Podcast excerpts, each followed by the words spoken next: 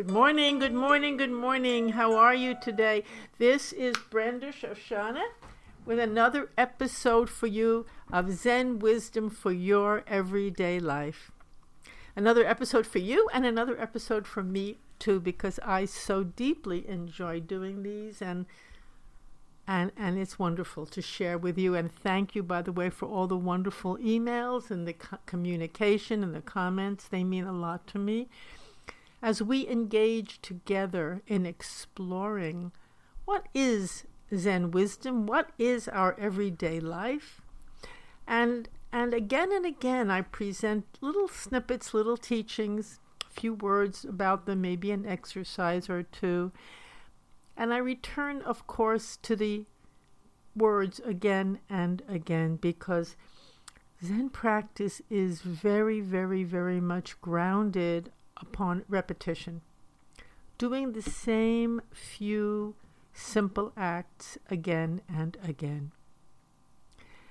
And, you know, usually we look for excitement, change, drama. Today is a big day, Martin Luther King Day. We're going to celebrate it in all kinds of wonderful ways. And indeed, he should be celebrated and noted and thanked for his great vision.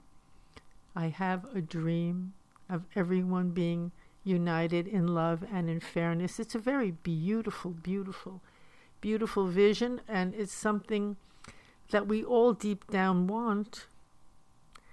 And yet, and yet, our wishes, our hopes, our visions may be one thing, and the continuing reality of our everyday lives indeed may be a, bit different from that. So this is a big Zen koan, of course. The, the, the difference, the seeming difference between our wishes, our hopes, our visions, and what is actually here this moment in our everyday life, how it actually is, how the tea actually tastes, how the rain actually sounds on the window pane. And actually, that's what our Zen practice returns us to very, very simple moments.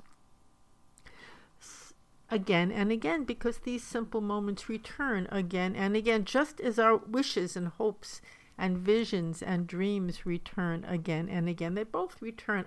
The uprising, I would call it the uprising. It just came to me that term. Wonderful term. The uprising. Everything rises up it rises up like we're making soup, and everything rises in the soup.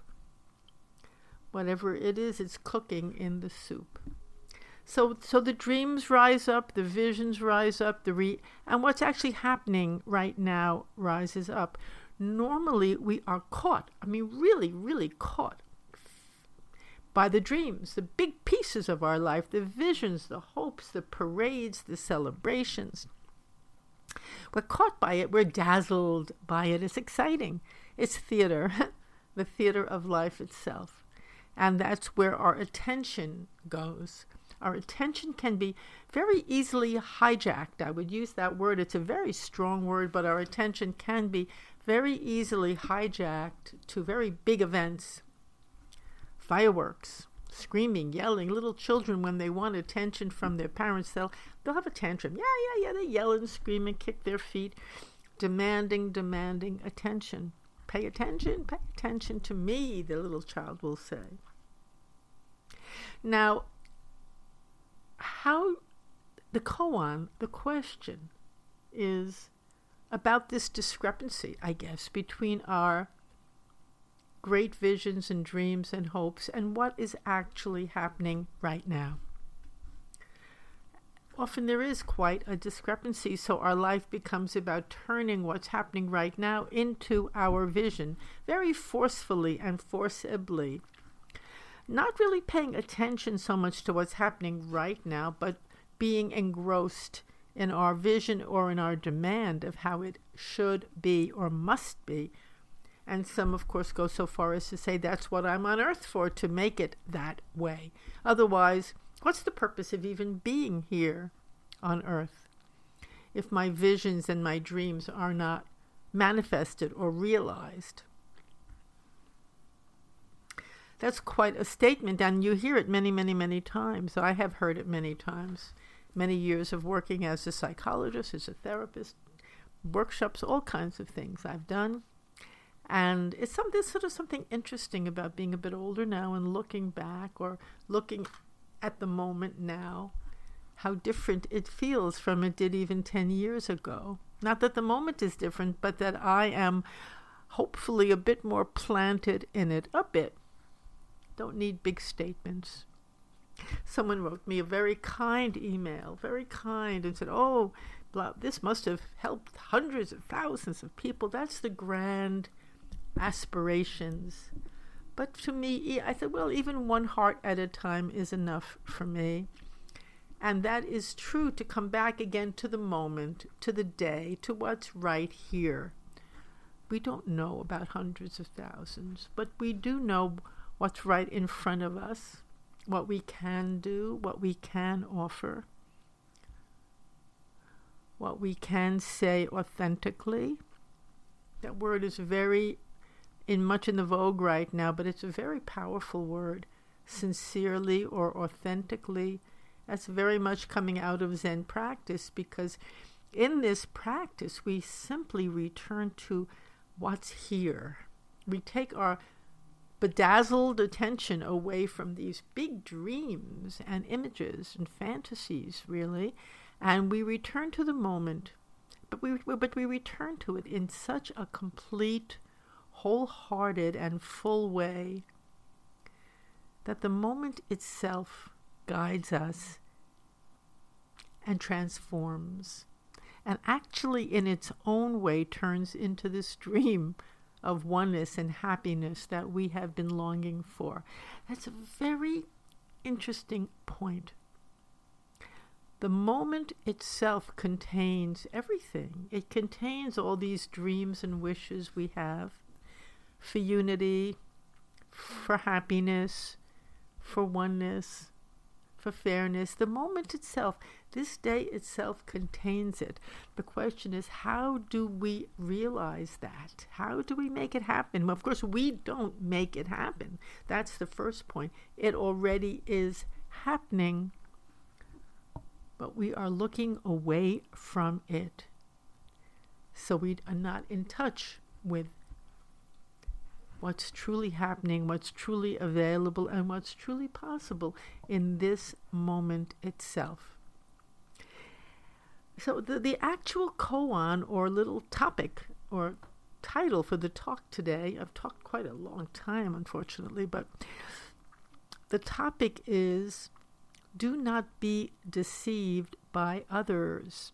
That comes from a wonderful koan it's a beautiful koan, a beautiful question. It's a, a koan is a Zen teaching, a story usually, that cannot, of course, be grappled with intellectually or rationally or logically. It just pre- presents itself like, boom, here I am in your face, and it's asking something of you, and it's gripping you, and it's teaching you, and it's playing with you. And there is the koan.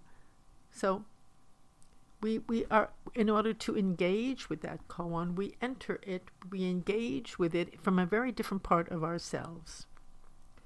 And that part of ourselves it's not the part that creates bigger fantasies and dreams and and demands and illusions. It's a different part of ourselves. Actually the koan comes to wake up that part of ourselves. And let me tell you the story behind this particular koan Every morning, the Zen master Zuigan said, Good morning, hello, are you there? To himself. He's alone in the room, he's talking to himself. Are you there? And he answers, Yes, yes, I'm right here. He says, Good. How are you? Good. Then he says to himself, Do not be deceived by others. And he replies, Okay, I won't. That's the koan. Fascinating koan. Intricate, powerful, beautiful, really. Maybe, maybe it sounds silly. Maybe it sounds kooky on the first taste, the first touch, but it's not kooky. It's profound because all day long we think we are talking to others, even within ourselves. There are two of us three of us, we're lucky, only two of us, many parts of ourselves. And they talk to each other all the time. And, and he says, Do not be deceived by others. Do not be deceived by the many clamoring voices within and without. Wake up. When Zuigan first says, Hello, are you there? It's, Are you awake? Are you here? Or are you in a dream? That's the subtext. Are you lost in a dream somewhere? Good morning, wake up, be with me. You know, when we speak to someone, we're trying, hello, are you there? Good morning. We're texting, we're phoning. We want to we want to make contact. We want to connect. We want to connect. And and is the person or are you available to be connected with or are you lost in some ideal or dream or demand of how the day must go or of how life is or how it should be? Are you lost in some resentment or some plan and not available to the call that comes? Are you there? Hello? Are you there? That's a very Zen moment. Simple, very, very, very simple. We, it's so simple we might bypass it, but it's crucial to our whole life because all of life is asking you, hello, are you there? Are you there? Wake up. Come play with me. Come be with me. Come listen. And that's very much connected to the second statement, or the, the, the one where he says, Do not be deceived by others. Don't get taken into someone else's world. Don't get pulled away from the moment, is what it's really saying. From your own powerful presence. I need you. Be awake. Be here with me and for me and for life itself. How beautiful is that? What does it take to be available, fully available for life itself? Well, the koan has the question and the answer. Do not be deceived by others. You know, that's a very, very powerful statement, of course, especially in this day and age when there's such a sense of being confused and deceived and what's true and what isn't true. Of course, are there any others, really? Are we being deceived by someone outside of ourselves? Or is the deception waiting right within? right inside. Don't right inside. Immediately we project all kinds of things onto others or make all kinds of demands onto others. And when they don't fulfill them, we immediately say, Well, I'm deceived. I've been let down. We, it's confusing. It's a, it's a confusion that we ourselves are beset with. That's a strange word, it's an old fashioned word. This koan is also has so many, many layers to it and levels of it. Don't be deceived by the world of appearances, as that's part of it. Don't be deceived by what seems to be outside yourself, other than you. Of course, fundamentally, there is nothing other than you. We have this oneness intrinsically. However, the way we live, the way the world goes, it looks like there are all these appearances outside ourselves that we have to listen to or follow or fight with, that we have to manage and control and arrange so that life will be beautiful. I have to manage life so it will be beautiful and meaningful. I've heard that again and again. No, no, no, no. Life already is beautiful and meaningful and at one with itself. It's just the deception within, the confusion is a kinder word, within getting getting caught by appearances, getting caught by what seems to be the outside world or the demands outside ourselves. So what Zazen practice tells us or suggests is come on, it's okay, just return to the moment, to what's here for you right now. Over and over and over again, return. Are you there? I love that. That voice of Zuigan is always calling us, Hello, are you there? Come, listen to me. Come right here. Be, come right, come back. That voice is coming from within you. It's from within you. Zuigan was nobody else was in the room. He was talking to himself. The voice is coming from within you. Come back home. Just just be here and listen to you. To what's real, to what's true, to what's meaningful. And then everything else evolves beautifully on its own.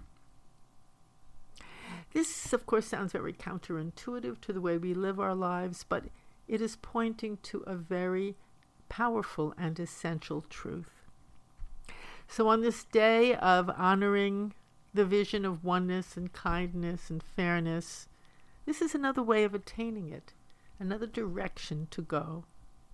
Are you there? Each one of us. Don't be deceived by others. Be true to yourself. Listen deeply to the voice of Zuigan right within you. Okay, so I'm coming to the end for today of the talk.